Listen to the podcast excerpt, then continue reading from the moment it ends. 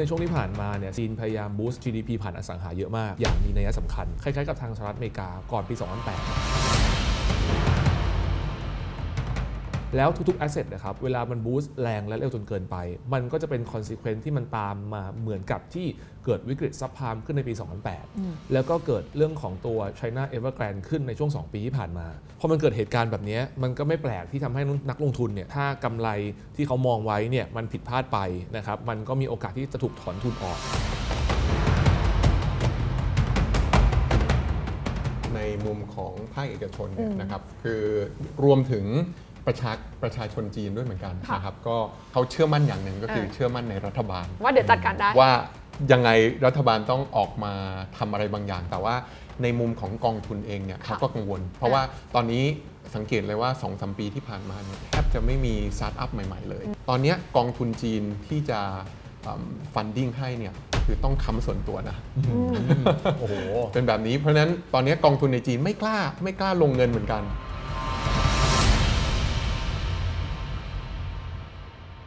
เตรียมพบกับงานสัมมนาลงทุนนอกกับลงทุนแมน งานสัมมนาที่อัดแน่นไปด้วยความรู้เรื่องการลงทุนต่างประเทศ พบกันวันที่ 8 ตุลาคมนี้ที่ True Icon Hall ไอคอนสยาม บัตรราคา 3,600 บาท เปิดขายบัตรวันที่ 31 สิงหาคมนี้เวลาเที่ยงตรงที่ Facebook Page ลงทุนแมนค่ะสวัสดีค่ะพี่เปียกค่ะ สวัสดีค่ะคุณบอมค่ะสวัสดีครับขอบพระคุณมาก ๆ เลยค่ะวันยินนี้ดีครับเพราะว่าสาเหตุสำคัญนะคะที่อยากให้มีเทปนี้เกิดขึ้นอืมประเด็นก็คือจริง ๆ เคยคุยกับคุณบอมไว้เนาะว่าเออเรื่องของจีนน่ะครับ ณวันเนี้ยทุกคนต้องบอกว่ามันเป็นแบบ perfect storm มากเลยอืมนะ มี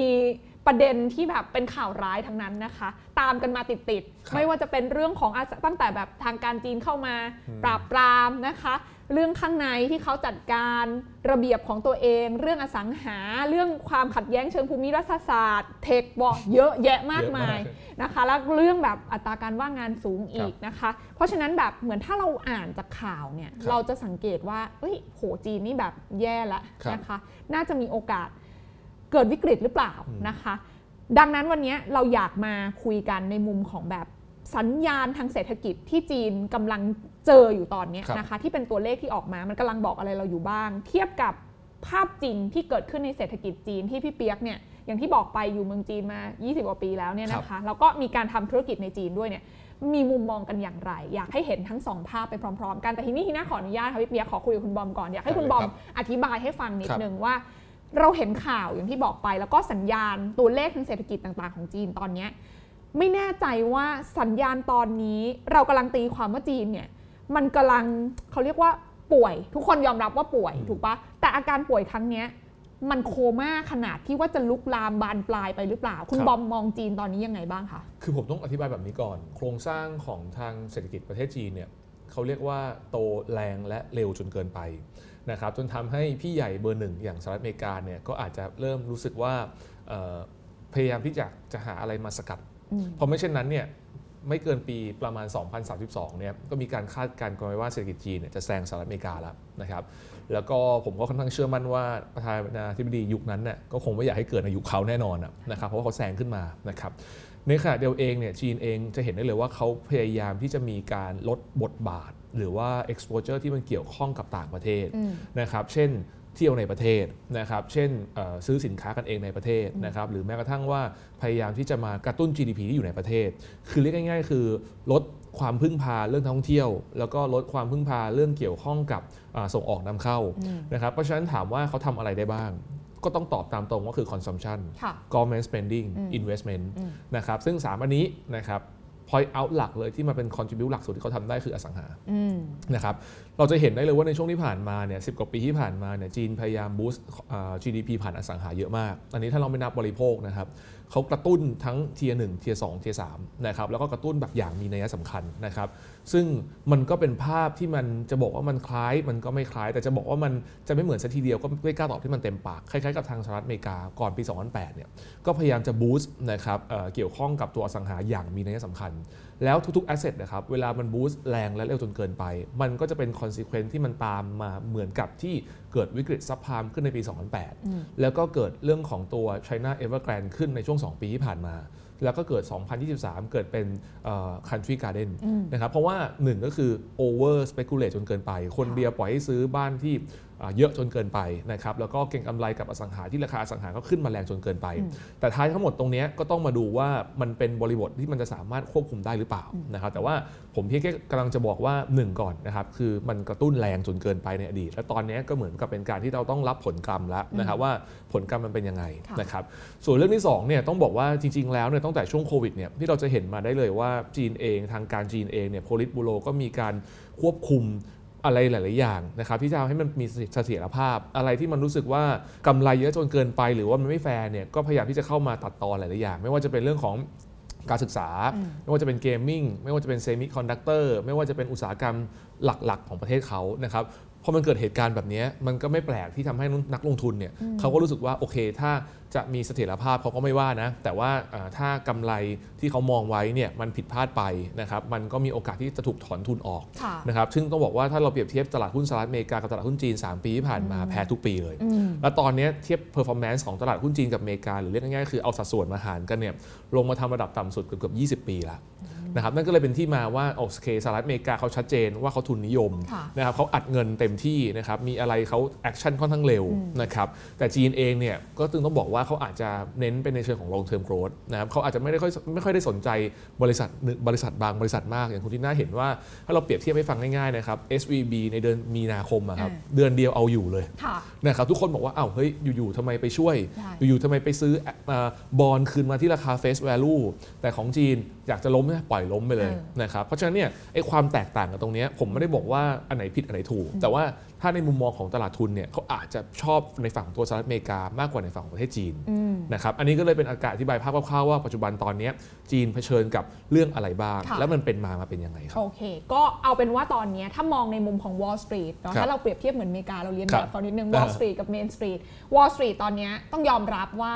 มันเกิดวิกฤตความเชื่อมั่นแล้วครับนะคะ จากเรื่องของ แน่นอนละมันบูสต์เยอะไปอย่างที่ คุณบอมบอกแล้วภาคอสังหาก็ถือว่าเป็นภาคธุรกิจขนาดใหญ่มากขอแน่งนอนจีนอย่าครับงที่บอกไปนะคะเคยคุยกับพี่เปียกพี่เปียกบอกว่าคนจีนก็ชอบเซฟ i ิ g ใน property ด้วยแหละ มันก็เลยยิ่งแบบทำให้ภาคอสังหา มันก็ยิ่งทวีความสำคัญเข้าไปด้วยนะครัคะบแต่นอกเหนือจากนั้นเนี่ยสิ่งที่คนกำลังขาดความเชื่อมั่นมาก ๆ ก็คือเรื่องของการจัดการของภาครัฐนี่ว่าแหละครับเออทำไมมันถึงไม่มาจัดการอะไรสักครับทีกับปัญหาที่เกิดขึ้นตอนนี้อืมนะซึ่งอันนี้คือฝั่งของ Wall Street ที่ครับกำลังตั้งประเด็นกับเรื่องนี้อยู่ ทีนี้ขออนุญาตมาดูฝั่งของ Main Street กันบ้างครับผมพี่เปียกค่ะ ตอนเนี้ยภาคเอกชนในจีน หรือว่าฝั่งของภาคธุรกิจในจีนน่ะเขาเขามองเห็นปัญหานี้เหมือนกันไหมหรือว่าเขากำลังมองภาพของเศรษฐกิจจีนเป็นยังไงคะต้องบอกว่าในมุมของภาคเอกชนเนี่ยอืมนะครับ คือรวมถึงประชาประชาชนจีนด้วยเหมือนกันค่ะนะครับ ก็เอ่อต้องบอกว่าในเมืองใหญ่ ๆ ถ้าเกิดเราพูดถึง real real estate sector อืมนะครับเอิ่มราคาของบ้านเนี่ยอืมนะครับหรือว่าราคาของที่อยู่อาศัยเนี่ยเอิ่ม ปรับลดไม่ได้ปรับลดรุนแรงอืมใช่นะครับไม่ได้ปรับลดรุนแรง แต่ว่า transaction ลดลงเยอะมากอืมอันนี้เนี่ยตัวเลขล่าสุดที่พอดีได้มีโอกาสคุยกับเพื่อนนะครับอืมที่เขาทำงานอยู่เอ่อบริษัทชื่อเป้ยเขอค่ะนะก็เป็นเป็นหนึ่งในอ่าหุ้นหลายที่เรารู้จักกันใช่นะครับก็อันนี้เป็นตัวเลขของที่เซนเจนเนี่ยอ่าเขาบอกว่าก่อนโควิดนะครับตัวเลขเอ่อการ transaction ในเซนเจนเนี่ยอยู่ที่ประมาณแสนสามหมื่นห้องอืมอา ต่อปีค่ะนะครับ แต่ว่าปีล่าสุดที่ผ่านมาเนี่ยอยู่ที่2 3 0 0 0 0ห้องเองโอ้โหใช่ลดลงลดลงเยอะมาก แต่เอ่อสิ่งที่เกิดขึ้นก็คือราคาไม่ได้ดรอปลงมากใช่ค่ะอ่าเอิ่มเพราะว่าเอ่อตัวตัวของผมเองเนี่ยเชื่อว่านะครับก็คืออาจจะเป็นนโยบายของรัฐบาลจีนด้วย เพราะว่าถ้าเกิดราคาราคามันตกลงมาเนี่ยแล้วมันต่ำกว่าสิ่งที่เขากำลังผ่อนอยู่ใช่ไหมฮะนั่นอะมันอาจจะเกิดเหตุการณ์ที่ไม่ ทิ้งอะทิ้งนะครับทิ้งเนี่ยมันจะยิ่งหนักเข้าไปใหญ่ใช่นะเพราะฉะนั้นเอิ่มมีทางภาครัฐเข้ามาแทรกแซงเรื่องผมเชื่อว่านะครับน่าจะมีการแทรกแซงเรื่องตรงนี้ด้วยทำให้พยายามประคองค่ะเนาะแต่ว่าในอีกมุมหนึ่งเนี่ยถ้าเกิดพูดถึงเอ่อเรื่องของเอกชนนะครับพวกเอิ่มบริษัทต่างๆเนี่ยตอนนี้มองว่าเป็นยังไงก็คือมองคือหลายบริษัทต้องบอกเลยว่าตอนนี้พยายามมองตลาดต่างประเทศมากขึ้นอ่าเพราะว่า เรารู้แล้วว่าเรื่องของการส่งออกยุโรปอเมริกาเนี่ยมันลดลงเยอะนะครับแล้วก็มีเพื่อนที่เขาทำธุรกิจส่งออกอยู่แล้วเนี่ยค่ะเขาเริ่มเปลี่ยน target อ่าอย่างเช่นไปที่รัสเซีย หรือว่าไปที่แอฟริกาอ่าอันเนี้ยเป็น target ที่อืมที่ได้พูดคุยกันเนี่ยค่ะเขาเขามอง ก็ก็ยังคงมองเรื่องส่งออกอยู่ดีนะครับรวมถึงการลงทุนเนี่ยก็มาใน Southeast Asia มากขึ้นอืมอ่าอันนี้คือทางออกของทางภาคเอกชน คือเนาะแสดงว่าเขาก็มีความไม่เชื่อมั่นอยู่จริง ๆ เหมือนกันว่าเออเขาเห็นว่ามันมีปัญหา คือเศรษฐกิจมันกำลังเปราะบางอย่างนี้ไหมพี่เปีจยกริง ๆ เรื่องความเชื่อมั่นเนี่ยส่วนหนึ่งแต่ว่าเขามองว่าการแข่งขันในจีนมันถึงจุดอิ่มตัวละหมายถึงว่าภาคของการบริโภคนะครับคือถ้าเกิดพูดถึงสินค้าเนาะค่ะค่อนข้างค่อนข้างจะอิ่มตัวนะครับอืมแต่อีกมุมหนึ่งเนี่ยเอ่อ มีอีกตัวเลขหนึ่งที่น่าสนใจก็คือภาคบริการค่ะอ่าที่ผ่านมาเราจะเห็นว่าอืมเรารู้สึกเลยว่าเอ้ยไปที่เมืองจีนการบริการของเขาอาจจะไม่ค่อยดีนะใช่ไหมใช่แต่เดี๋ยวนี้ไม่ใช่แล้วนะอืมเอ่อเดี๋ยวนี้เนี่ยภาคบริการของจีนเอ่อไม่ว่าจะเป็นโรงแรมร้านอาหาร หรือว่าแม้แต่ห้างสรรพสินค้าใหญ่ๆเนี่ยเรื่องภาคบริการเขาดีขึ้นเรื่อยๆครับนะครับแล้วก็เอ่อตัวเลขนะตัวเลขของเออภาคการเติบโตของ retail ค่ะของสินค้ากับบริการเนี่ย เอ่อเติบโตต่างกันเยอะมากนะครับ retail เนี่ยเติบโตประมาณ 8.3%นะครับแต่ว่าเอ่อภาคบริการเติบโต 20กว่าเปอร์เซ็นต์เลยค่ะอาจจะเป็นเพราะนโยบายที่เขาอยากให้เอ่อรัฐบาลอยากให้นักท่องเที่ยวจีน จับนะครับจ่ายใช้สอยกันในประเทอ่าศจับจ่ายใช้สอยเนี่ยเพราะว่าเราจะเห็นว่ารัฐบาลไม่ได้มีการอัดฉีดเงินเหมือนอเมริกาค่ะเนาะไม่ได้ใช่อัดฉีดให้เกิด spending แต่เขากระตุ้นโดยการแทนที่จะออกไปเที่ยวต่างประเทศเนี่ยมาเที่ยวภายในประเทศดีกว่าภาคบริการก็เลยเติบโตขึ้นนะครับเพราะฉะนั้นเอ่อ มองในมุมของมองในมุมของภาคเอกชนเนี่ยเขาก็เห็นโอกาสในภาคภาคบริการเหมือนกันค่ะนะครับก็อันนี้เป็นสิ่งที่น่าจะบอกว่าไม่เชื่อมั่นไหมคือก็ยังเชื่อมั่นอยู่นะ หลาย ๆ คนก็ยังเชื่อมั่นอยู่นะครับเพียงแต่ว่าเขามองใน sector อื่น ๆ ที่เข้าใจอาจจะไม่เคยเติบโตมาก่อนเออคือเรียกว่าเป็นครับการไม่เหมือนเหมือนมีการปรับโครงสร้างกันเล็กอืมๆของครับฝั่งธุรกิจในครับจีนเองด้วยใช่สำหรับคนจีนเอง คือจริง ๆ แล้วถ้าเรา จริง ๆ พี่เปียกเมื่อกี้เราคุยกันนอกรอบเนาะครับพี่เปียกบอกว่าจีนน่ะมันขับเคลื่อนด้วย 2 อย่างหลักอืมๆถูกไหมก็คือเรื่องของภาคอสังหาใช่กับเรื่องของการส่งออกครับซึ่งดันกลายเป็น 2 ส่วนที่มันอาจจะแบบเจอทั้งคู่พร้อมๆทั้งคู่กันพร้อม ๆ กันน่ะมันก็เลยทำให้คนที่อยู่ในจีนเองมันก็ต้องแบบกลับมา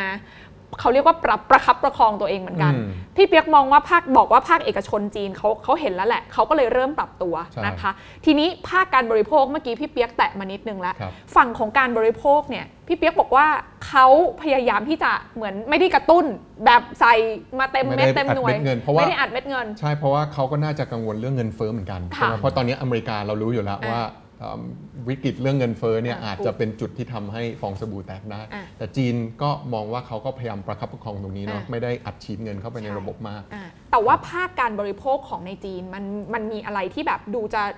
มีความกังวลหรือว่าตรงไหนที่มันดูมีอะไรที่มีสัญญาณผิดปกติไหมหรือว่าเออพอเขาแบบเหมือนจำกัดเนาะใช้วิธีการแบบจำกัดขอบเขตไม่ให้ออกมาแทนก็คึกคักมากกว่าเดิมอีกสำหรับฝั่งของการบริโภคอะเอ่อถ้ามองในมุมของการบริโภคเนี่ยมีสิ่งหนึ่งที่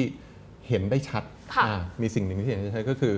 สินค้าแบรนด์จีนเองเนี่ยอ่ามีมีการพัฒนาจนทำให้แบรนด์จากต่างประเทศเนี่ยอืม เริ่มมากินสัดส่วนของแบรนด์ต่างประเทศมากขึ้น ซึ่งตรงนี้ก็เป็นอีกจุดหนึ่งที่น่าสำคัญเอ่อค่ะที่น่าสนใจเหมือนกัน เพราะว่าเราจะเห็น 2 ปีที่ผ่านมาเนี่ยถ้าเกิดได้มีโอกาสไปเที่ยวจีนนะค่ะเราไปเดินซูเปอร์เนี่ยเออโอ้โหจะเห็นเลยว่าเหมือนญี่ปุ่นเข้าไปทุกทีเหรอ product เอิ่มพวก consumption goods พวกเนี้ยเออนะครับก็สินค้าอุปโภคบริโภคเนี่ยเขาพัฒนาได้อย่างน่าสนใจมากๆนะครับอืมก็อันนี้เป็นอีกอีกทางออกหนึ่งแล้วกันค่ะของภาคเอกชนที่ แทนที่เอ่อถ้าเกิดภาพรวมไม่ดีเนาะกระตุ้นอะเขาก็มีส่วนหนึ่งที่แบบอะใช้ Import มาเออจะมา Import มาเราลดการ Import เป็นแบรนด์ต่างชาติเนี่ยค่ะก็พัฒนาแบรนด์จีนให้ไปกินสัดส่วนตรงนั้น ก็เป็นอีกมุมหนึ่งเราก็จะเห็นอย่างเช่น รถยนต์จีนขค่ะนาดที่ตอนเนี้ยออกมาใช่ครับหลากหลายเลย แล้วก็เอ่อถ้าเกิดในเมืองใหญ่ ๆ ต้องบอกเลยนะว่าเอ่ออย่างปักกิ่งเนี่ยเห็นได้ชัดเลย 50-50 เป็น EV แล้วนะเออแล้วก็เป็นแบรนด์จีนเยอะมากค่ะเออเอออย่างจเงี้ยริงๆคถ้าบอืมใครไปจีนก็จะรู้ว่าคนจีนเขาไม่ค่อยชอบรถแบรแบรนด์อื่นนะคือส่วนใหญ่ก็จะเป็นแบรนด์จีนกันเองเนี่ยแหละตอนนี้ใช่ไหมใช่ เพราะว่าอย่าง EV เองเนี่ยเขาก็มีนโยบายสนับสนุนนะครับอย่างเช่นปักกิ่งยกตัวอย่างนะครับเพราะว่าผมตัวผมเองอยู่ปักกิ่งเนาะปักกิ่งเนี่ยเอิ่มถ้าเกิดเป็นรถน้ำมันค่ะอ่าถ้าเกิดเป็นรถน้ำมันเนี่ยเราจะถูกจำกัดว่าเอ่อ ใน 1 อาทิตย์ 5 วันวันธรรมดาเนี่ย5วันจะมี 2 เลขอ่าอย่างเช่น 0 กับ 5 ลงท้ายด้วย 0 กับ 5 ห้ามออกอ่าแต่ถ้าเป็น EV ก็คือได้ออกตลได้อดทุกวันออกได้ทุกวันอ่าก็สะดรววกมถึกงว่าใช่รวมถึงเอิ่มประชากรในปักกิ่ง ถ้าเกิดจะซื้อรถใหม่เนี่ยนะครับเอ่อถ้าเป็นรถน้ำมันเนี่ยต้องจับฉลากอืมอ่า ปีหนึ่งเนี่ยมีรถใหม่ได้แค่ 20,000 คันอ่าแต่ถ้าเกิดเป็น EV ก็คือซื้อได้เลยไม่ต้องจับฉลากใช่อ่าโอเค แต่จริงๆว่าทีน่าว่าเรื่องของแบรนด์จีนที่พัฒนามาอย่างต่ครัอบเนื่องอะทีน่าว่ามันก็จะมาล้อกับเรื่องของแบบความขัดแย้งอืมเชิงภูมิรัฐศาสตร์กับทางครับฝั่งอเมริกาและประเทศอื่นๆด้วยครับเพราะเขาก็หันมาพึ่งพิงตัวเองมากขึ้น ตรงนี้คุณบอมมองพอยต์ด้วยไหมคะ หรือว่ามันตรงนี้มันเป็นประเด็นสำคัญขนาดไหนที่เราต้องจับตาสำหรับจีน จริง ๆ ผมว่านี่เป็นประเด็นหลักเลยอืมนะครับ แล้วก็จริง ๆ มันเกิดมานานแล้วนะครับค่ะแต่มันเพิ่งมาจุดชนวนสมัยอ่า2018 โดนัลด์ทรัมป์นะครับในประมาณช่วงเดือนมีนาคมนะครับหลังจากนั้นเนี่ยไม่มีท่าทีว่าจะดูดีขึ้นเลยนะครับอืมมีแต่แย่ลงแย่ลงนะครับจนกระทั่งล่าสุดเนี่ยผมใช้คำว่ามันคงกลับมาเป็นคำว่า globalize ยากแล้วอืมผมผมว่านับวันนับวันมันจะยิ่งดี globalize เยอะขึ้นค่ะนะครับผมพูดได้เห็นภาพเลยตอนเนี้ยสองกลุ่มที่แบบค่อนข้างชัดมาก ๆ เลยนะครับ คือ G7 อืมกับ BRICS อ่านะครับเอ่อ จำนวนประชากรไม่ต้องพูดถึงแล้ว BRICS แซงไปแล้วอืมนะครับล่าสุดเนี่ย BRICS เนี่ยเอ่อซึ่งมีบราซิล รัสเซีย อินเดีย China แล้วก็ South Africa เนี่ยปลายปีเนี้ยกำลังจะมีการรับอีก 3 ประเทศเข้ามานะครับหนึ่งในนั้นเนี่ยคือซาอุค่ะหนึ่งในนั้นคืออินโด อีกประเทศหนึ่งยังไม่ได้ confirm แต่มีการประมาณการกันไว้ว่าถ้ารวมหมดนี้เข้ามาได้อะแซงละอืมอืมและไอ้คำว่าแซงเนี่ยฝั่ง G7 ก็มีโอกาสในการตอบโต้เยอะค่ะนะครับเราเห็นโจไบเดนนะครับบินมาที่เวียดนาม ทุกคนก็เริ่มรู้สึกว่าเฮ้ยเอาละนะครับเพราะว่าปกติไม่ค่อยเห็น action แบบนี้นะครับเราเห็นฝั่ง CEO ของเอ่อหลาย ๆ บริษัทในสหรัฐอเมริกาบินมาอินเดียอืมเราเริ่มรู้สึกแล้วว่าเฮ้ยภาพแบบนี้ในอดีตเราไม่ค่อยเห็น นะครับเพราะฉะนั้นเนี่ยผมกำลังจะบอกว่าไอ้ภาพภาพนี้พอเวลามันเกิดขึ้นเนี่ยมันจะไม่สองฝั่งเนี้ยมันเริ่มรู้สึกว่ามันเริ่มห่างกันไปเรื่อยๆนะครับแล้วเวลามันห่างกันไปเรื่อยๆเนี่ยมันก็จะมีเรื่องของ geopolitics เนี่ยมาตีกันค่ะเราเลยจะเริ่มเห็นว่าเริ่มเห็นมีบางบริษัทเนี่ยซึ่งอาจอาจจะไม่ได้บอกว่าเขาทำเหมาะสมหรือไม่เหมาะสมนะครับเขาก็เริ่มมีการย้ายฐานการผลิตออกอืมเพราะฉะนั้นจีนเองเนี่ยก็ต้องดูแล้วว่า มันก็จะมีโปรกับคอน บางทีคือโอเค ก็สงครามการค้าก็ต้องต่อกรอนกันไป แต่บางเรื่องเนี่ยเราก็อาจจะเห็นบางธุรกิจที่อาจจะต้องมีการยอมเดินออกจากประเทศจีน มาตั้งที่อื่นก่อนค่ะเพื่อที่จะลดผลประโยชน์ เช่นอะไร เช่นเอ่อสมมติของเหมือนกันหมดเลยผลิตอะก่อนหน้านี้คุณก็ส่งสินค้าไปก็ขายได้ราคานี้ แต่ปัจจุบันตอนนี้เหมือนกับคุณขายได้แพงกว่าเดิมจาก100บาทเป็นไปเป็น125ครับอืม พูดได้เห็นภาพแบบนั้นเออซึ่งบางทีมันก็ทนยากเออนะครับคือเพราะไม่ฉะไหวนั้นอะมันก็ทนไม่ไหวอืมนะครับเพราะฉะนั้นเรื่องเหตุการณ์แบบเนี้ยมันก็เลยส่งผลให้ธุรกิจเนี่ยมันต้องมีการปรับตัวค่ะซึ่งถามว่าปรับตัวยังไง มันก็ปรับตัวตามเกณฑ์ภาครัฐอืมซึ่งปรับตัวตามเกณฑ์ภาครัฐมันแตกต่างกัน เพราะฉะนั้นอันเนี้ยมันก็จะเป็นภาพที่ทำให้รู้สึกว่าคนจะกล้าลงทุนในจีนแบบจริง ๆ แบบ all in เลยไหม ผมใช้คำว่าไม่ ผมว่ามันมันมันมีเรื่องเนี้ยที่มันเป็นอะไรที่มันแบบในเชิงของการลงทุนนะครับค่ะไม่ใช่เชิงในเชิงของการใช้ชีวิตนะครับ ผมว่าใครจะ all in จีนเนี่ยมันก็อาจจะมีการแบ่ง เพราะว่าเรื่องของ policy risk 6 ปีที่ผ่านมาเนี่ยโอ้มันผันผวนสูงมาก แล้วก็ถ้าเป็นฝั่งของอเมริกา เราใช้คำว่าเราคาดเดาได้อืมแล้วบางข้อมูลเราเห็นอืมแต่ถ้าในฝั่งของจีนต้องบอกว่าไม่ใช่ไม่เชื่อซะทีเดียวเขาพูดไปเห็นหลายๆเรื่อง แต่ในขณะเดียวกัน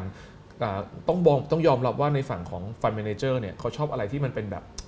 พอคาดการณ์ได้อะอืมถึงเขาจะกล้าใส่เม็ดเงินใช่แต่พอจีนยังพูดเรื่องนี้ไม่ได้อะตั้งแต่เรื่อง shadow banking ค่ะตั้งแต่เรื่อง evergrande อืมมา country garden ซึ่งรอบเนี้ยกำลังจะมีการลามจาก property มาอยู่ในกอง trust แล้วค่ะซึ่งคนก็บอกว่าแล้วเราจะเชื่อถือตัวเลขตรงเนี้ยอืมได้ขนาดไหนเออเพราะว่าอย่างของอเมริกาของยุโรปเนี่ยอันนี้เขาตรวจสอบแล้วเขาชัดเจนหมดอืมอันเนี้ยผมว่ามันมีประเด็นเรื่องนี้แหละ แต่ถามว่าสินค้าจีนการบริโภคในประเทศจีน แล้วก็ความเชื่อมั่นของคนจีนกันเอง สินค้าต่างๆผลิตออกมาเนี่ยผมว่ามันไม่ไม่ไม่มีใครดับเขาเขาอืมเขาประสบความสำเร็จในเรื่องนี้มาอยู่แล้วโอเคเทคโนโลยีต่างๆ ผมว่าเขาก็ไม่ได้ตามสหรัฐอเมริกาแบอืบมหลายสิบปีอย่างที่หลายคนคาดการณ์ไว้โอเคเพราะฉะนั้นเนี่ยคือก็ต้องแยกว่าการลงทุน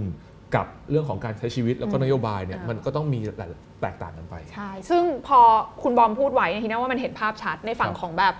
มุมมองของตลาดทุนเม็ดเงินอืมที่จะเข้ามาลงทุนในตลาดจีนครับเนาะแต่ว่าฝั่งของพี่เปียกจริงๆทีน่าว่าสิ่งที่เชื่อมกันได้อีกส่วนหนึ่งก็คือที่พี่เปียกบอกเมื่อกี้ว่าภาคเอกชนจีนเขาก็รู้ว่ามีปัญหานี้อยู่อืมเขาก็เริ่มที่จะปรับตัวแล้วเหมือนกัน โดยครับใช้ฐานเดิมเนี่ยแหละที่เขาผลิตได้เก่ง แต่ตอนเนี้ยพยายามที่จะปรับตัวให้มันดูมีความพรีเมียมมากขึ้นครับแล้วไม่ใช่แค่นำเข้าอย่างเดียวไม่ต้องรอนำเข้า แล้วตัวเองจะส่งออกด้วยนะคะใช่ไปยังประเทศพันธมิตรอย่างที่อืมอย่างที่คุณบอมพูดไว้ แต่ทีนี้เมื่อกี้คุณบอมทิ้งท้ายไว้น่าสนใจว่าเออมันมีเรื่องของแบบ ความไม่เชื่อมั่นว่าเออตอนเนี้ยอย่างเรื่องของตั้งแต่ Evergrande มา Country Garden มาที่กอง Trust อะไรต่างๆเนี่ยหลายคนกังวลมันจะลามหรือเปล่า ในมุมของคนจีนจริง ๆ ตอนนี้เขาเขากังวลเรื่องนี้ไหมไอเอาเฉพาะเรื่องนี้เลยนะพี่เปียกคือถ้าพูดถึงประชากรจีนเขาเชื่อมั่นอย่างหนึ่งก็คือเออเชื่อมั่นในรัฐบาล ว่าเดี๋ยวจัดการได้ว่ายังไงรัฐบาลต้องออกมาทำอะไรบางอย่างที่ไม่ให้เกิดการลามปามขึ้นนะครับแต่ว่าในมุมของกองทุนเองเนี่ยค่ะเขาก็กังวล เพราะว่าตอนนี้ สังเกตเลยว่า2อสปีที่ผ่านมาเนี่ยแทบจะไม่มีสตาร์ทอัพใหม่ ๆ เลยนะครับแล้วก็อันนี้เล่าให้ฟังเอ่อล่าสุดเนี่ยพอดีมีเพื่อนที่เขาทำเกี่ยวกับบริษัท agency gaming ค่ะเนาะแล้วเขาก็เอ่อมี plan ว่าจะ IPO ที่ที่ H share อ่าที่ฮ่องกงนะครับ ตอนเนี้ยกองทุนจีนที่จะฟันดิ้งให้เนี่ย คือต้องค้ำส่วนตัวนะ โอ้โห เป็นแบบนี้เพราะฉะนั้นตอนนี้กองทุนในจีนไม่กล้าไม่กล้าลงเงินเหมือนกันค่ะเออเพราะว่าก็กลัวเรื่อง policy risk เนี่ยแหละใช่เดี๋ยวเกิดอะไรขึ้นมา มีอะไรเปลี่ยนแปลงมีอะไรก็ยังไม่กล้าลงตอนนี้โอเคใช่ไหมเพครับราะฉะนั้นอันนี้มันก็จะเป็นเรื่องของความเชื่อมั่นที่มันหายไปใช่นะคะจากจากที่ผ่านมา จริงๆ ผมเสริมเรื่องนี้จริง ๆ เรื่องนี้มีความสำคัญมาก คืออะอย่างของสหรัฐอเมริกาเขา funding ไม่ได้เพราะดอกเบี้ยมันสูงค่ะแต่เรื่องนี้ไม่ใช่จีนเออจีนดอกเบี้ยเนี่ยกดลงใช่ตลอดเวลาใช่นะครับ เรื่องนี้มันมีความสำคัญตรงที่ว่าบริษัทในจีนเนี่ยในช่วงที่ผ่านมาเนี่ยมันพัฒนาได้เร็วมาก ทั้งในแง่ของเทค AI Semiconductor หรือก็เกมหรือว่าทุก ๆ อย่างอะส่วนหนึ่งเพราะเขามี funding ถูกเลยแล้วเขา IPO ได้ แล้วมันเอาเงินตรงนี้ไปลงใน R&D แล้วมันพัฒนาต่อ จ้างคนแพงๆ เก่งๆ มาได้ การที่เม็ดเงินเนี่ยมันถูกหยุดไว้ 3 ปีเนี้ยไม่ว่าจะเป็นเรื่องตั้งแต่เรื่องอาหลังจากโควิดอะที่เราเคยคุยกันว่า 6 ธุรกิจอะที่โดนปลาหมดเลยอะถูก แล้วตั้งแต่เรื่องของอาลีบาบา เรื่องของแอนก็โดนปลาหมดเลยอะทุกคนแบบเหมือนจะฟรีซตัวเองหมดเลยว่า แล้วพอเวลามันฟันดิ้งไม่ได้อะคุณจีน่าสิ่งที่มันกังวลเลยขอมันเลยคือ แล้วมันจะทำให้มันมีแลกไทม์นะ จริงๆ ในช่วงที่ผ่านมาจีนเหมือนค่อยๆ ตามสหรัฐอเมริกาในเรื่องของเทคโนโลยีนะการที่ไปหยุดตรงเนี้ยโดยที่รัฐบาลไปหยุดเขาทำให้เขาอ่าหาซอสออฟวันยากขึ้นนะมันจะเป็นการทำให้ทิ้งช่องว่างนะ ขณะเดียวกันทิ้งช่องว่างเนี่ยอินเดียตามนะเออถูกถูกคือมันไม่ได้บอกว่าจิตอนนี้คือมันไม่ได้อยู่กันคนสองประเทศในโลกนะครับ คือการที่เขาทิ้งอย่างเงี้ยตอนแรกเขามาแรงมากเลยนะครับ ตอนเนี้ยเอาทั้ง GDP ด้วยนะใช่มันจะแซงอยู่แล้วนะ อันนี้ก็มันก็ทิ้งไปอีกค่ะในขณะเดียวกันอินเดียแซงขึ้นมาอ่าไม่ได้จะแซงหรอกแต่มันก็ตามขึ้นมาเร็วอะตีตื้นเพราะฉะนั้นคือผมก็เลยรู้สึกว่าเนี่ยแหละมันเป็นเออเรื่องที่ที่ที่หลายคนรอคำตอบอยู่ว่าสุดท้ายแล้วคือจะแก้ยังไงเอออันนี้น่าสนใจ ซึ่งมันก็จะมันไม่ใช่แค่ชั้นเดียวละที่มันเจอผลกระทบว่ามันไม่มันขาดเรื่องของ funding กลายเป็นว่าพอ funding ไม่ได้ ไม่มีการพัฒนา บริษัทเทคโนโลยีเหล่านี้มันก็ต้องลดคน ซึ่งมันก็ตามมามาเป็นปัญหาอีกชั้นใหญ่เรื่องของการว่างงานอ่าโดยเฉพาะอย่างยิ่ง youth un- un- unemployment rate ที่เราครับเห็นว่า โอ้โห มัน 20 กว่าเปอร์เซ็นต์นะคะ คนจบใหม่มา1ใน 5 ไม่มีงานทำนะซึ่งอันเนี้ยสื่อตะวันตกเล่นเยอะมากเลย จนครับสื่อจีนบอกว่างั้นเลิกรายงานไม่รายงานแล้วใช่ประกาศล่าสุดเลยนะนะแต่ให้พี่เปียกวิเคราะห์ให้ฟังหน่อยดี มันจริงไหม ตรงเนี้ยมันหรือว่าหรือว่ามันมีแบบมิสลีดอะไรซ่อนอยู่ในตัวเลขนี้หรือเปล่า คือเอ่อถ้าเกิดเรามองเรื่องเรื่องของว่าคนจบใหม่ไม่มีงานเนี่ยส่วนหนึ่งนะ แต่ว่า อยากจะมองย้อนกลับมาว่าทำไมคนเหล่านี้เขาไม่กระตุ้นคืออาจจะไม่มีแรงกระตุ้นที่จะไปหางานอืมเพราะว่าอย่างนี้ครับต้องบอกว่าการศึกษาจีนเนี่ยแข่งขันกันสูงมากๆหมายถึงว่าเด็กเนาะป .1 เนี่ยไปเรียนตั้งแต่8โมงเช้าเลิก2ทุ่มอืมป .1 นะป .6 สามารถทำเลขของม .5 ม .6 ได้แล้วเออโหด แต่จริงจบมาแล้วไม่มีงานทำอืมเด็กวัยรุ่นที่กำลังใกล้จะเรียนจบเนี่ยเขาก็เริ่มมองกลับมาว่าเฮ้ยฉันลำบากขนาดเนี้ยเพื่ออะไรอืมนะครับโหตั้งใจแทบตายเออตั้งใจแทบตายแข่งขันกันแทบตายได้มหาลัยดีอืมๆชิงหวาเป่ยต้าก็ตามเนี่ยแต่จบมาไม่มีงานทำตอนเนี้ยเอิ่มพวก develop หมายถึงว่าเอ่อเขียนโปรแกรมเมอร์เนี่ยนะครับโปรแกรมเมอร์ออกมาไปเอ่อ ขี่ดิขับ Delivery กันเยอะมากนะครับอ่าเพราะว่าไม่มีงานทำมันไม่มีบริษัท tech ใหม่ๆ เกิดเกิดขึ้นมานะครับ แล้วก็บริษัท tech ก็ยัง lay lay คนออกอีกใช่นะครับเออพอมองเป็นอย่างเงี้ยเขากลับมองว่าเฮ้ยงั้นฉันอยู่เฉยๆดีกว่าไหมอืมแทนที่จะต้องไปกระตุ้นแบบหมายถึงว่าไปกระตือรือร้นไปหางานค่ะเนอะอันนี้ก็จริงๆเป็นปัญหาที่เอิ่มโดยภาพรวมเนี่ยเขาก็กังวลเหมือนกันว่าจะเป็นเหมือนญี่ปุ่นเนาะที่ญี่ปุ่นก็มีวัยรุ่นใช่เอ่อเป็นล้านคนน่ะที่ ไม่ทำงานไม่ทำงานอืมเอ่อมันก็จะลดเรื่องของเอ่อการแข่งขันใช่คือประสิทธิภาพ productivity แข่งโดขัยนรวมก็ลดลง ครับผม ทีนี้มองกลับมาว่าเฮ้ยแล้วตรงนั้นมันจริงไหมคือ ต้องบอกว่ามันก็จะมีบางส่วนเนาะที่เขาเรียกว่าเป็นอาชีพอิสระ อย่างเช่น พวกที่ไปขับ Delivery ก็ตามสองสามปีที่ผ่านมาเนี่ยตัวเลขไม่ว่าจะเป็นเมยถวนก็ตาม หรือว่าเอ่อตีตีก็ตามเนี่ยตีตีมีตัวเลขนะครับว่าเอ่อมีคนไปขับตีตีเนี่ย สามปีที่ผ่านมาเนี่ยมากถึง 12 ล้านคนอืมเออแล้วก็ไปไปขี่มอไซค์แบบเออขี่จักเหมืรอนยาส่นงแกร็บบ้านเราอะประมาณ 8 ล้านคน โอ้โห มากกว่ากรุงเทพและปริมณฑลนี่คือตัวเลขที่บริษัทเดียว นี่คือตัวเลขที่คนที่ไปทำอาชีพนี้ไปอาชีพอิสระค่ะเนอะหรือว่าหลายอันที่เรารู้รู้รู้ว่าโตอินเนอะใช่ในจีนก็ค่อนข้างฮอตมากนะครับไลฟ์ ในเมืองจีนเนี่ยใช่ก็เป็น TikToker แซงอาลีบาบาอะอ่าก็มีคนทำอาชีพเหล่านี้มากขึ้นนะครับ เพราะฉะนั้นการที่เราบอกว่าเฮ้ยการรวบรวมสถิติตรงนี้มันก็อาจจะมีมันก็อาจจะมีตัวเลขที่ไม่ตรงนักก็เป็นไปได้เหมือนกันอ่าอ่านะครับโอเพราะว่ามีคนไปทำอาชีพอิสระอ่าค่อนข้างเยอะ เข้าใจก็คือมีทั้งสองส่วนครับผมส่วนที่เรื่องของแบบ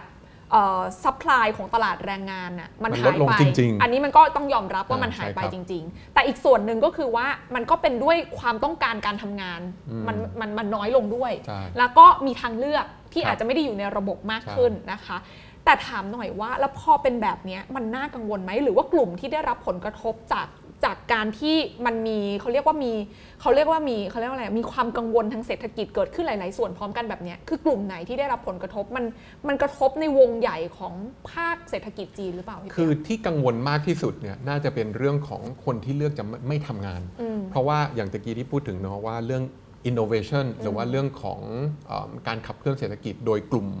เอิ่มคนที่ ต้องบอกว่าอายุ 20 ต้นๆเนี่ยค่ะใช่ไหมมันก็จะหายไป และอีกอันหนึ่งที่น่ากังวลก็คือว่า เพราะว่าเอิ่มคนเหล่านี้เขาเป็นกลุ่มคนที่เอิ่มจ่ายประกันสังคมเนาะอ่าเหมือนหนึ่งคนเพราะว่านโยบายจีนที่ใช่เอ่อมีลูกได้คนหนึ่งคนเนี่ยหนึ่งคนเลี้ยงอีกหกเออเลี้ยงอีก 8 คนน่ะเออใช่ใช่ไหมฮะใช่ตรงเนี้ยเป็นสิ่งที่เขากำลังกังวลกัน ว่าเฮ้ยถ้าเกิดเอ่อมันเหมือนเป็นพีระมิดเนาะว่าเอิ่มถ้าเกิดคนเหล่านี้หยุดทำงานไปแล้วคน ที่เหลืออยู่ที่เหลือล่ะอยู่จะเกิดอะไรขึ้นหนึ่งคนเลี้ยงแปดนี่ก็คือเขาเป็นผู้ชายแต่งงานถูกไหมอ่าเขาต้องเลี้ยงใครสมมติมีลูกหนึ่งคนใช่แล้วเขายังต้องเลี้ยงพ่อพ่อแม่แม่ตัวเองของอีกพ่อสองฝั่งแม่อีกสองฝั่งใช่อีกครับนี่คือหนึ่งเลี้ยงแปดหนึ่งต่อเจ็ดหนึ่งต่อหนึ่แปงดต่อ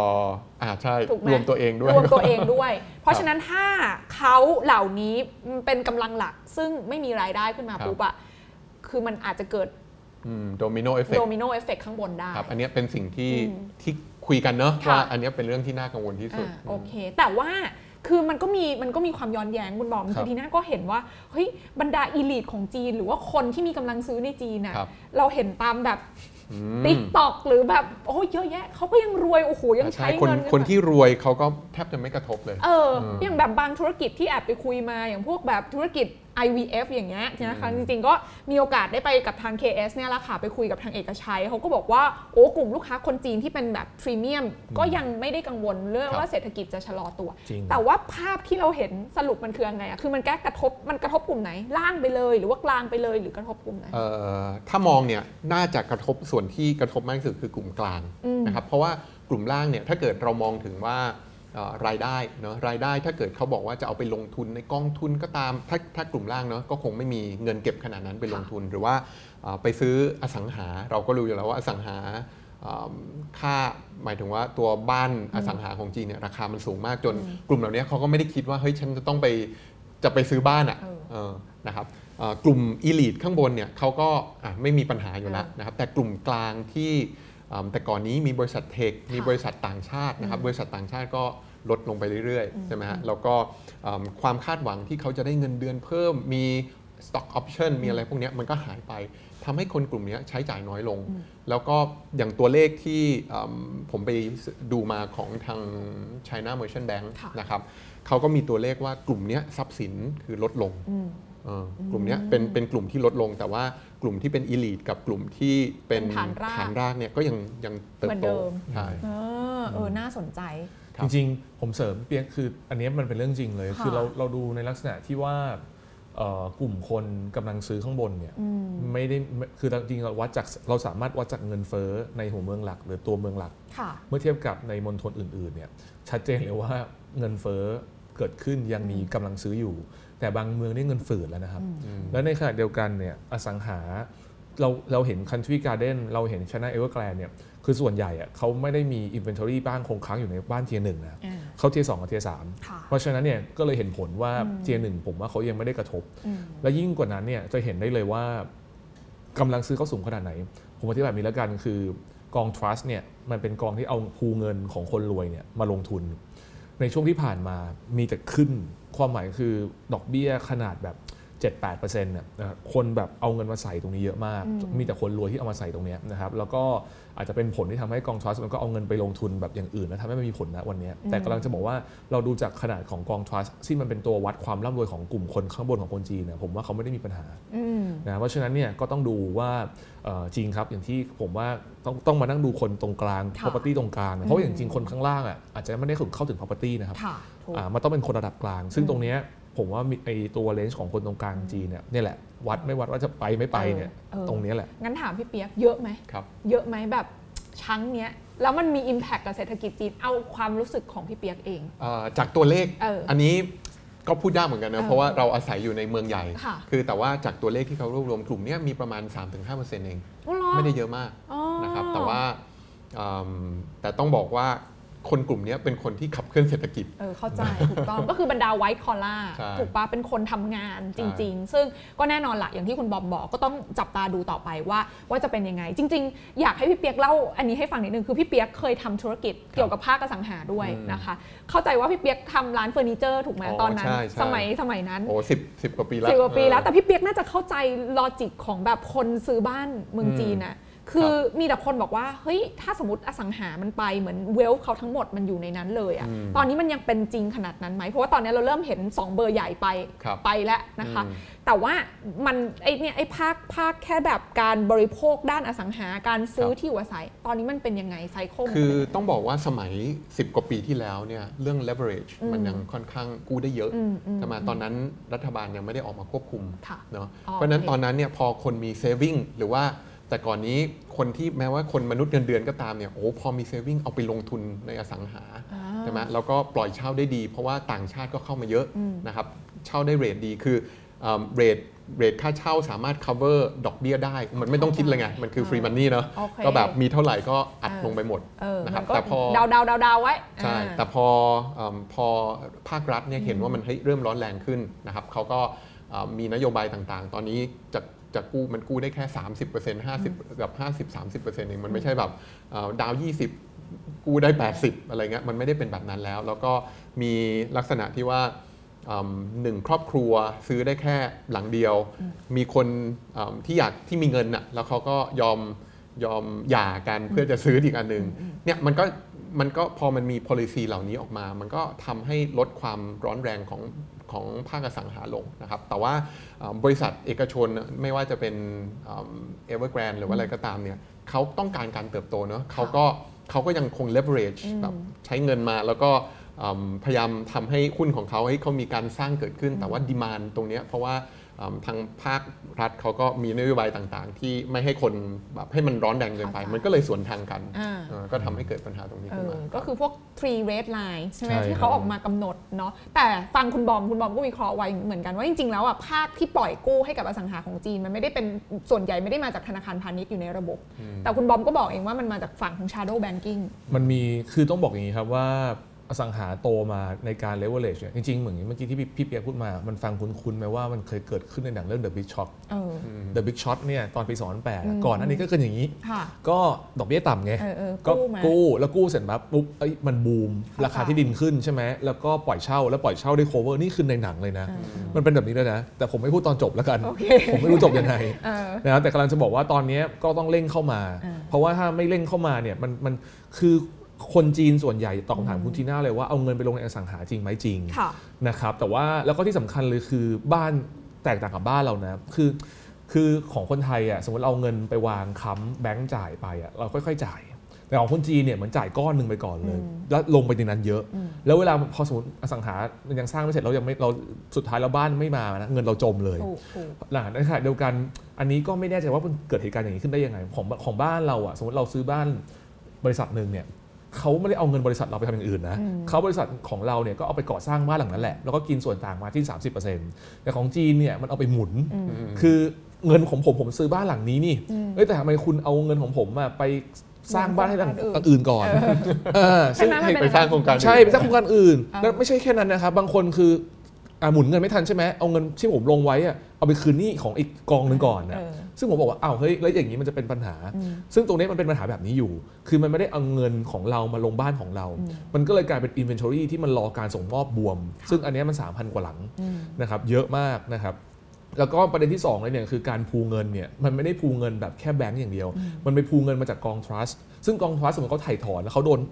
ถูกต้องเอาเงินคืนเลยอะอันนี้มาช็อตเทจแล้วอืมอย่าง country garden หนึ่งยกตัวอย่างให้ฟังง่ายๆ เดือนหนึ่งอะต้องมีเม็ดเงินหมุนเพื่อเอา CFO มาแปะ CFI กับ CFF อะเดือนละประมาณ 30,000 ล้านหยวนอืมปัจจุบันตอนเนี้ยเหลือหมื่นสี่อืมเพราะฉะนั้นต่อเดือนเขาขาดไปหมื่นหกหมุนไม่ทันแล้วหมุนไม่ทันหมื่นหกคำถามคือหมื่นหกเอาจากไหนอืมก็ทำให้สองสัปดาห์ที่ผ่านมา ต้อง default default อ่าแล้วก็อ่าเหลือจากวันเนี้ยถึงปลายปีอีกประมาณแสนกว่าล้านค่ะคำถามคือเอาเงินมาจากไหน อ่าอันนี้เป็นสิ่งที่ต้องดูแล้วนะครับว่าใครจะมาช่วยอืมซึ่งเท่าที่ผมเช็ค แต่ว่าซอสของผมมันก็ยังไม่ค่อยชัวร์นะค่ะว่าจีนเองอะเขาจะประมาณว่าช่วย 2 วิธีอืมอ่าวิธีหนึ่งก็คือลดดาวเพย์เมนต์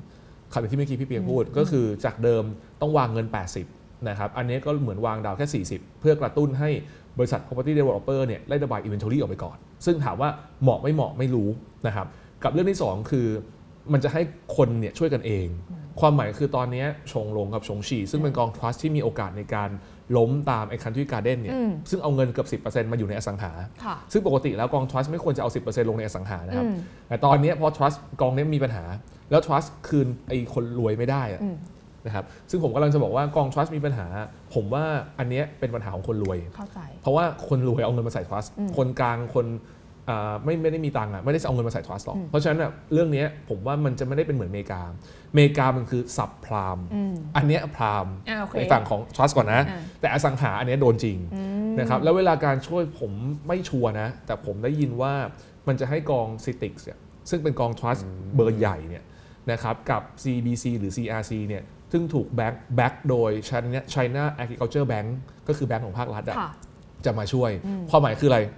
ก็เอาอุ้มแบงก์ภาครัฐอะมาอุ้มอ่าแต่ไม่อยากออกตัวแรงเข้าใจว่าก็เลยต้องมีอีกชั้นหเอนึ่งอคืออย่างของของของอเมริกาเขาไม่สนไงค่ะเขาบอกอะเฟดอุ้มเลยใช่แต่ของจีนน่ะเขาก็บอกว่าเฮ้ยอย่างเงี้ยมันดูน่าเกลียดอ่าว่าเฮ้ยเดี๋ยว PBOC อุ้มแล้วมันจะเกิดถูก moral hazard ว่าอ้าวแล้วบริษัท 3 4 5 ต้องอุ้มไหมอืมแต่จีนเขาทริคไงเขาเลยให้ไอกองซิติเนี่ยซึ่งจริง ๆ แล้วแบ็คของเขาเลยอะคือรัฐบาลอยู่ดีอะเออแล้วมันผ่าน 2 กอง ซึ่ง 2 กองที่ China Agriculture Trust ถืออะก็เป็น 2 กองที่ถือมูลค่า trust สูงสุดอืมก็ออกมาช่วยกันโอเคแต่ผมก็ไม่แน่ใจว่าว่าจะช่วยได้หรือเปล่านะอืมอืมแต่กำลังจะบอกว่าก็ต้องพยายามแบบประคองกันไปค่ะนะครับแต่ว่าสิ่งที่เราจีนจะทำอะเราไม่ทราบหรอกเออเราจะทราบต่อเมื่อเราเห็นผลแล้วมันล้มไปถูกแล้วต้องถูกต้องมันจะตรวจสอบไม่ได้เออจริงนะครับพี่เปียกพี่เปียกว่าแบบจัดการได้ไหมเอาจริง ๆ คือเข้าใจโอ้โหลอจิกพี่พี่แต่ว่าเอาเอาแบบว่าจากประสบการณ์จากประสบการณ์คือคิดว่าแบบน่ากังวลไหมเอาน่ากังวลไหมก็ได้ พูดจริง ๆ นะเออก็ก็คือคนจีนเขาเชื่อมั่นในรัฐอ่าบาลเข้าใจเออเข้าใจโอเค ใช่ใช่ เพราะว่าตอนนี้ทุกคนพูดกันไงว่าเนี่ยเดี๋ยวโอ้โหถ้าจะเกิดเรื่องนี้ปุ๊บนะแล้วเดี๋ยวลามเป็นโดมิโนนะจีนเนี่ยครับจะเข้าสู่ lost decade เหมือนญี่ปุ่นเลยนะอืมคนก็แก่ขึ้นอะไรอย่างเงี้ยแต่นี่คือมุมของคนจีนไงเพราะฉะนั้นแบบก็ต้องรอตามดูกันต่อไปเพราะเราก็ไม่รู้ว่าว่าจะเป็นยังไงนะครัคะ บแต่ทีนี้อีกมุมหนึ่งที่หลายคนก็ตั้งคำถามว่าโอ้โหปัญหาจีนมันเยอะขนาดเนี้ยครับ คนข้างนอกพูดกันขนาดเนี้ยทางการจีนเขาไม่รู้เหรอ ทีนี้เชื่อว่าเขาก็คงรู้แหละเขาคงรู้นะเขาคงรู้แต่ประเด็นก็คือว่าสิ่งที่เขาทำกับสิ่งที่ตลาดคาดหวังอะอันนี้คือใน Wall Street ก่อนแล้วกันเนาะคือมันไม่แมทช์กันสักทีถูกครับไหมไม่แมชคือในตลาดเนี่ยตอนนี้ทุกคนพูดคำว่าอะไรต้องการบาซูก้าเออนะต้องการแบบการกระตุ้นเศรษฐกิจแบบบาซูก้าเลยครับนะแต่จีนก็บอกว่าแล้วก็มีคนมาวิเคราะห์กันนะคะว่าแบบเฮ้ยแต่ถ้ามันใช้บาซูก้าไปมาก มันก็จะมีผลกระทบ 1 2 3 4 ตามมา อยากให้คุณบอมวิเคราะห์ให้ฟังสักนิดหนึ่งว่า แต่ถ้าสมมติมันติดล็อกกันอยู่อย่างนี้ต่อไปอะ ในระยะยาวมันจะเป็นยังไง และ smart money ทั่วโลกตอนเนี้ยเขากำลังมองเรื่องนี้ยังไงครับคะโพลิตบูโรเนี่ยสมมติลองนะ เอาคนที่สวมหัวโพลิตบูโรเรื่องเกี่ยวกับเอ่อ geopolitics อะมาใส่เรื่องการเงินอะมาซูก้ามาเลย แต่กลับกลายเป็นคนคุมเรื่องการเงินอะยัง conservative อยู่ ถ้าลองลองเปลี่ยนเรื่อง geopolitics คนเป็นคนเป็นรัฐมนตรีต่างประเทศอะไรอย่างเงี้ยนะครับมามาลองนะผมว่าเขา aggressive คนละเรื่องนะครับผมว่าจีนเนี่ยมันอยู่ 2 เรื่องครับเรื่องแรกเลยอะผมคิดว่าส่วนตัวนะครับ ผมคิดว่าปัญหาเรื่องการเปลี่ยนแปลงรัฐบาลน่ะมันไม่ได้มีเหมือนในอเมริกาอืมของจีนน่ะเขา secure เทอมยาวนะครับเพราะฉะนั้นเนี่ยแรงเกี่ยวข้องกับอีกพรรคการเมืองจะมาตีอะอืมมันไม่ได้มีแรงเหมือนเดโมแครตกับริพับลิกันเฉพาะอเมริกาอย่างเงี้ยค่ะมันก็ อะถ้าคุณทำไม่ดีอะคุณโดนตรวจสอบแล้วคุณตีเลยนะใช่อ่าแล้วประธานาธิบดีก็ 2 ปี midterm election 4 ปีออกอืมเพราะฉะนั้นเนี่ยเขามีเวลาแค่ 2-4 ปี เขาต้องทำอะไรต้องแบบกระตุ้นแรงกระตุ้นเร็วถูกของจีนเนี่ยโอ้ยผม 5 ปี 10 ปี ผมก็อยู่ ใจเย็นก่อนได้ ใจเย็นก่อนได้ถ้าทำอะไรก็รีบทำแล้วก็อะไม่มีคู่แข่งนี่เอออ่าเพราะฉะนั้นก็คือก็ค่อยๆทำกันไปนะครับอืมนี่คือเรื่องแรก เรื่องที่ 2 การจะอัดเม็ดเงินบาซูก้าของประเทศจีนเนี่ยคือเอ่อจริง ๆ มันจะทำได้จริงๆไหม ผมคิดว่าทำได้แต่ว่าไม่เร็ว ต้องรอ 3 เรื่อง รอระยะสั้น รอระยะกลาง รอระยะยาวนะครับรอระยะสั้นเลยเนี่ยคือค่าเงินที่มันผันผวนทุกวันนะครับปัจจุบันตอนเนี้ยดอลลาร์หยวนอยู่ 7.3นะครับสมมุติว่าจีนจะลดอัตราดอกเบี้ยนะครับเพื่อกระตุ้น หรือจะพิมพ์เงินเหมือนที่คุณทีน่าบอกทำเหมือนเฟดเลยอะหยวนเนี่ยไป 8 เลยนะครับหยวนไป 8 ไป 9 เลยนะค่ะคุ้มไหมเออไม่น่าคุ้ม เพราะว่าหยวนอ่อนแรงๆเนี่ยเดี๋ยวเหมือนแบบเงินก็ไหลมือนลีรา Turkish เหมือนกีบเหมือนอะไรอย่างนี้แต่มันห่างกันเยอะนะแต่ผมแค่จะเปรียบเทียบให้ฟังว่าพร้อมแล้วหรือเปล่าในการทำยังกับเรื่องที่ 2 ลดดอกเบี้ยแบบมหาศาลแรงๆเลยเหมือนตอนที่เฟดนะลงไปเหลือศูนย์ตอนโควิดอะตอนนี้ไม่น่ากล้า เพราะฝั่ง develop ประเทศหนึ่ง5.5 ประเทศหนึ่ง6อย่างเงี้ยถ้าของเขาลดลงไปเหลือแบบ 1 หรือเหลือศูนย์น่ะ ถ้ายิวมันห่างกันเกือบ5%น่ะเม็ดเงินไม่อยู่ในจีนเลยนะครับ เม็ดเงินไหลออกไปหาผลตอบแทนฝั่งตะวันตกหมด หยวน 8 เนี่ยก็จะไม่อยู่ก็จะ 8.5 ก็จะ9ก็จะโดน 2 ทาง วิธีทำได้ในลักษณะหนึ่งเลยคือ ก็ต้องไปดูวิธีที่ 3 ว่าจะพิมพ์เงินน่ะมีเงินหยวน backup ใน reserveเท่าไหร่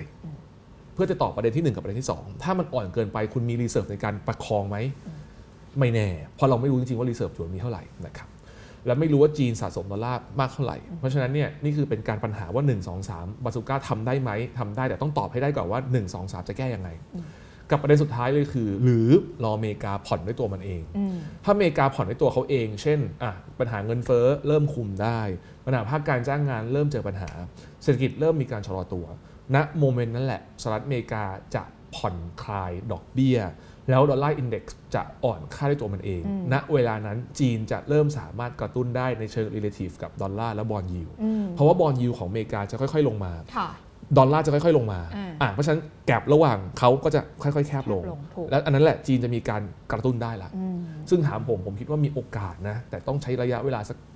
กลางปีหน้าค่ะ ก็คือรอฝั่งอเมริกา ต้องรอฝั่งอเมริกาด้วย มาเป็น player มาแต่หน่อย มาผ่อนให้หน่อย มาผ่อนให้หน่อยเออแต่ผมก็ไม่รู้ว่าเขาจะผ่อนหรือเปล่านะเออเออเฮ้ยอันนี้ดีก็จะได้รอติดตามถูก ก็ต้องรอว่าต้องรอให้เขาผ่อนก่อนค่ะแล้วอ่าจีนจะสามารถอัดโอเคน้ำหนักได้ อ่าโอเค อันนี้คือในฝั่งของ Wall Street อย่างที่ย้ำครับไปในฝั่งของตลาดเงินตลาดทุน ในฝั่งของ real sector ล่ะคะครับเขาต้องการพวกนี้ไหมเขาต้องการการกระตุ้นเศรษฐกิจไหมหรือเขากำลังจับตาดูอะไรอยู่ว่า เออเฮ้ยถ้า จะทำให้ความเชื่อมั่นทางเศรษฐกิจ ว่าเฮ้ยเศรษฐกิจจีนพร้อมจะกลับมาแล้วอะไรเงี้ยเขาต้องการอะไรคะพี่เปียกเขาต้องการอะไรเหรออืมเอิ่มพี่มองผมมองว่าน่าจะเป็นเรื่องของการบริโภคนี่แหละอืมเอ่ออืม consumption ภายในประเทศเนอะค่ะเพราะว่าเป็นสิ่งที่น่าจะเอิ่มน่าจะ healthy ที่สุดอ่าสำหรับ choice นะตอนนี้เพราะอย่างที่คุณบอมบอกแล้วนะว่า รอว่าอเมริกาจะปรับกลยุทธ์ยังไง หรือว่าดีไม่ดีสมมติฟลุกฟลุกขึ้นมาอเมริกาเกิดล้มขึ้นมาอ่าอะไรเงี้ยจีนก็จะพังาสางมารถเลยเออก็คือใช้จังหวะนี้ ใช้จังหวะนี้เอิ่มผมว่าเขาน่าจะประคองค่ะประคองแล้วก็พยายามเอิ่มปรับ โครงสร้างโอเคภายในให้ดีที่สุดก่อนอ่าเนอะก็คือพึ่งพิงเรื่องของเศรษฐกิจภายในประเทศเป็นหลักก่อนครัตบอนนี้นะคะ ซึ่งถ้ายิ่งแข็งแรงมากขึ้นเท่าไหร่อืมก็จะยิ่งแบบทำให้เขาอยู่รอดช่วงเวลานี้ไปได้มากเท่านั้น แต่ก็นั่นก็จะหมายความว่าเขาจะไม่ปล่อยนักท่องเที่ยวออกมาข้างนอก เอาแน่นอน ถูกปะแต่ว่าสิ่งที่เขาจะปล่อยออกมาก็คือสินค้าเนอะเพราะว่าตอนเนี้ยอืมเอ่อสินค้าหลาย ๆ อย่างที่ค่ะออกมาเนี่ยอ่าก็ต้องต้องบอกว่าตะกี้ที่พูดถึงนะครับว่าอืมสองปีที่ผ่านมาเรื่องสินค้าต่างๆ มีการพัฒนาไปเยอะมากเนอะที่เหมือนบอกว่าโอ้เหมือนญี่ปุ่นเนอะตอนเนี้ยอืม สินค้าหลาย ๆ ตัวของจีนตอนนี้อย่างประเทศไทยเราเองเนี่ยเราอาจจะไม่คุ้นเคยกับการอืมบริโภคอาหารหรือว่าอะไรที่มาจากเข้าปากอะเราอาจจะยังไม่กล้านะแต่ก่อนนี้เรารู้สึกว่าไม่กล้า หรือว่าเครื่องสำอางอะไรพวกเนี้ยอ่าเราไม่กล้า แต่ว่าอย่างพวกอืมอย่างพวกเครื่องใช้ไฟฟ้าแน่นอนว่าตอนนี้เราบเปิดริใจโภคของแล้วจริงมากถูกนะครับคุณแล้วแต่เอาจริงๆถ้าเกิดเราพูดแบบเอ่อ ที่เรารู้จักกันล่าเถียวอย่างเงี้ยรู้จักกันไหมไม่รู้ค่ะไม่รู้จักล่าเถียวไม่รู้อ๋อคืออะไรโอเคอะมันก็คือขนมจีนอะที่มันอ่าบุกเข้ามาในประเทศจีน หรือว่าอ่าไอ้เมล็ดดอกทานตะวันอ๋อโอเคอะไรแบบนี้ก็ตามเนี่ยซึ่งมีขายอยู่ตามเซเว่นอ่าเห็นไหมครับเราอ๋อเริ่มนั่นมาจากจีนเหรอครับใช่ครับอ๋อเออผมไม่รู้อ้เลยเมล็ดเมล็ดทานตะวันดอกทานตะวันชาช่ายนะอ่าไอ้ที่ผมเคยกินผมเคยกินอันเนี้ยถ้าพูดถึงไม่ได้ทานวันของผมแล้วผมคุณละเออครับ ซึ่ง อะไรพวกเนี้ยมันจะออกมาเข้าใจ มากขึ้นเนาะพี่ว่าเขาก็เอ่อแทนที่เขาจะเอ่อมองเรื่องของการอะแน่นอนว่าเขาเรื่องของการบริโภคภายในประเทศนะครับเอิ่มสินค้าอุปโภคบริโภคที่มันมีสัดส่วนค่อนข้างเอ่อมากใช่ไหมฮะเอ่อมันก็มีโอกาสล้นออกมาในต่างประเทศแล้วมีคนยอมรับมากขึ้น ก็ตรงนี้ อาจจะเป็นอีกอีกปัจจัยหนึ่งที่ทำให้มันเกิดเอ่อเศรษฐกิจที่ดีขึ้นกลับมาในประเทศแต่ดีจีนสำหรับจีนไงแต่ถ้าสำหรับบ้านเราอะกลายเป็นว่าโดนคือดำเออนั่นน่ะสิแน่นอนแน่นอนคือคนที่จะมาใช้ให้เขามาใช้ตังค์บ้านเรามันจะโอ้โหเราก็ต้องพัฒนาแข่งน้อยลงครับแล้วแต่เอาเขามาขายเราอีก ต้องเอาเงินให้เขาอีกใช่ไหมเพราะฉะนั้นนี้ก็จะเป็นอีกเกมหนึ่งเนาะที่เราครับจะต้องต้องเตรียมรับมือครับเนาะอะทีนี้ถ้าถามคำถามสุดท้ายละ ถามคุณบอมละกัน ว่าถ้าฟังมาทั้งหมดแบบเนี้ยเชื่อว่านักลงทุนไทยเนี่ยนะคะ ส่วนใหญ่แล้วดอยหุ้นจีนอยู่ครับนะคะ เราเอายังไงดี คือถ้าเทียบ valuation นะ คือผมคิดว่าจุดจุดๆเนี้ยอืมผมเชื่อว่าเป็นจุดที่ไม่ใช่จุดคัดลอสอะอืมบอกตามตรงว่าไม่ใช่จุดคัดลอสอืมแต่ถ้าคุณจะเป็นนักลงทุนระยะสั้นถามว่าจะต้องแบบถัวหุ้นจีนเลยไหม ผมว่ายังอืมผมว่าโอเคนะ ผมอาจจะยอมเอาระยะสั้นก่อนนะ ผมยังคิดว่าหุ้นไทย หุ้นหุ้นกะหุ้นสหรัฐ เอาระยะสั้นก่อนผมว่าหุ้นไทยค่ะระยะกลางผมว่ายังไงอินเดียกับอเมริกาก็ยังเป็นโมเมนตัมที่แบบค่อนข้างดีอยู่รวมถึงญี่ปุ่นนะครับแต่ผมว่าในระยะยาวอะผมว่าสิ่งที่เขาทำอะมันเป็นการปรับโครงสร้างนะทุก 10 ปีปรับโครงสร้าง 10 ปีปรับโครงสร้างแต่เราก็เห็นจีนมันก็ คนที่บอกน่ากลัวเนี่ย GDP เขา5นะเอออืมของเรานี่ขใช่องไหมเราเนี่ยสองกว่า 3 ของอเมริกา1กว่านะครับไอ้แค่ไอ้หกลงมา5เนี่ยโหผมเห็นรู้สึกว่าคนแบบ โหจะเป็นจะตายไปประโคมข่าวว่ามันจะแย่นะ แต่เขา5นะ และ 5 บนเศรษฐกิจอันดับ 2 ของโลกนะ ไม่ใช่อันดับแบบ 10 20 นะ เพราะฉะนั้นเนี่ยผมคิดว่าเอ่อผมยังค่อนข้างเชื่อในศักยภาพของประเทศจีนอยู่ แล้วผมก็เชื่อว่าเขาทำแบบ for a reason น่ะค่ะซึ่งเราอาจจะเข้าไม่ถึงเขาหรอกนะครับ เพราะฉะนั้นคือผมคิดว่า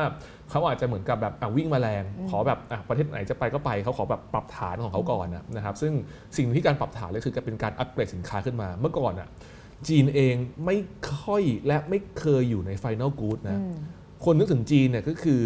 เอ่อเขาเรียกว่าสินค้าต้นน้ำอืมกับสินค้ากลางน้ำแต่หลังๆอะพอถ้าเขา step เข้ามาอยู่ในสินค้าปลายน้ำได้เมื่อไหร่เนี่ย margin เขาแบบอย่างนี้เลยนะอืมแล้วประชากรของเขาเป็นอย่างนี้แล้วแล้ว per head ของเขาเป็นอย่างนี้นะซึ่งจีนเขาทำอยู่ เอาแล้วเขาต้องก็ต้องทำเรื่องนี้ในประเทศให้จบอืมและอันที่สองก็คือไอ้เรื่องของการส่งออก geopolitics อะ อันนี้ก็ไปเวทกันเองแล้วกันค่ะเพราะว่าทุกอย่างมันก็มีโปรกับคอนครับเออน่าสนใจมากค่ะอะพี่เปียกขอแถมนิดนึง คือครับตอนเนี้ยการติดตามข่าวจีนน่ะทำค่อนข้างยากเนาะอืมเพราะว่าถ้าเราเสพจากสื่อตะวันตกมันก็จะเป็นอีกภาพหนึ่งถูกไหมออกแนวคุณบม bias เยอะครับถูกปะแต่ถ้าเสพจากสื่อจีนเองเนี่ยถ้าก็โดนถ้าเป็ควบคุมเหมือนก็กันโดนควบคุมเหมือนกัน ปกติแบบถ้าเราอยากรู้เซนติเมนต์ของจีนจริงๆอะอืมเออพี่เปียกมีวิธีแนะนำไหมตัวพี่ตัวผมเองเนี่ยเออก็จะเข้าไปในเอ่อ พวกคล้ายๆ YouTube ของจีนนะค่ะ Bilibili แต่ว่ามันก็เป็นภาษาจีนอ่าเอ่ออ่าก็เข้าใจเอิ่มเนื่องจากว่าก็จะเป็น free speech อ่าใช่ไหมที่เขารัฐบาลไม่ได้มา ควบคุมควบจริง ๆ ก็ควบคุม แต่ว่าถ้าเกิดมันไม่เกินเลย เขาก็จะไม่โดนแบนอ่าอ่าคลิปนั้นก็จะไม่โดนแบน อันนั้นเนี่ยรู้สึกว่ามัน real ที่สุดอ่าเอ่อจากการฟังคนทั่วไปคนธรรมดาหรือว่าอาจจะเป็นผู้เชี่ยวชาญเอ่อ มาวิเคราะห์ให้ฟัง มาให้มาให้ความรู้ มาให้ช่ความคิดเห็นครับเนาะก็ลองไปเล่นดูบิลิบิลินะคะใช่จริงๆก็มีหุ้นด้วยอ่าถูกป่ะใช่ใช่เนาะอะก็นี่แหละค่ะจริงๆเราต้องบอกว่าสำหรับนักลงทุนที่สนใจเรื่องครับของแบบเศรษฐกิจจีนก็ดีนะคะ โอกาสการลงทุน หรือความท้าทายเนาะตอนนี้มันไม่ใช่มีแค่โอกาสมันมีความท้าทายของจีนเข้ามาด้วยเนี่ยนะคะ ก็ต้องบอกว่าเป็นอะไรที่เราต้องติดตามอย่างใกล้ชิดค่ะและจริง ๆ แล้วต้องบอกว่าถ้ามองภาพระยะยาว เชื่อว่าทุกคนเห็นตรงกันว่าตลาดจีนมันยังมีโอกาสนะครัคะบรันเวย์มันยังยาวมากอะแต่ประเด็นก็คือเราจะผ่านช่วงเวลานี้ไปได้อย่างไรนะคะ ขออนุญาตขายของทิ้งท้ายนิดนึงค่ะวันที่ 8 ตุลาคมนี้นะคะถ้าใครสนใจเรื่องของการลงทุนต่างประเทศนะไม่ใช่แค่ตลาดอ เมกาตลาดเวียดนามนะคะ หรือว่าตลาดจีนอย่างเดียวนะ จริง ๆ เราบอกว่าเราพยายามอยากจะรวมนะคะ องค์ความรู้เรื่องของการออกไปลงทุนต่างประเทศเนี่ยให้ครบทุกมุมนะคะ จากมุมมองทั้งฝั่งของนักลงทุนสถาบันนักลงทุนส่วนบุคคลนะคะ ฝั่งของ brokerage นะคะ หลากหลายที่นะคะมาร่วมพูดคุยกันมา ร่วมเฟ้นหาวิธีคิดว่าเราจะออกไปลงทุนในต่างประเทศเนี่ยยังไงกันบ้างนะคะ วันที่ 8 ตุลาคมนี้งานลงทุนนอกกับลงทุนแมนก็มาดูรายละเอียดได้ที่หน้าเพจลงทุนแมนนั่นเองส่วนวันนี้ขอบพระคุณมากๆเลยทั้งคุณบอมแล้วก็พี่เปียกสนุกสนานมากๆเดี๋ยวมีโอกาสเราชวนมาคุยกันใหม่นะคะยินดีขครับอบคุณนะคะ ขอบคุณครับขอบคุณมากเลยค่ะขอบคุณครับ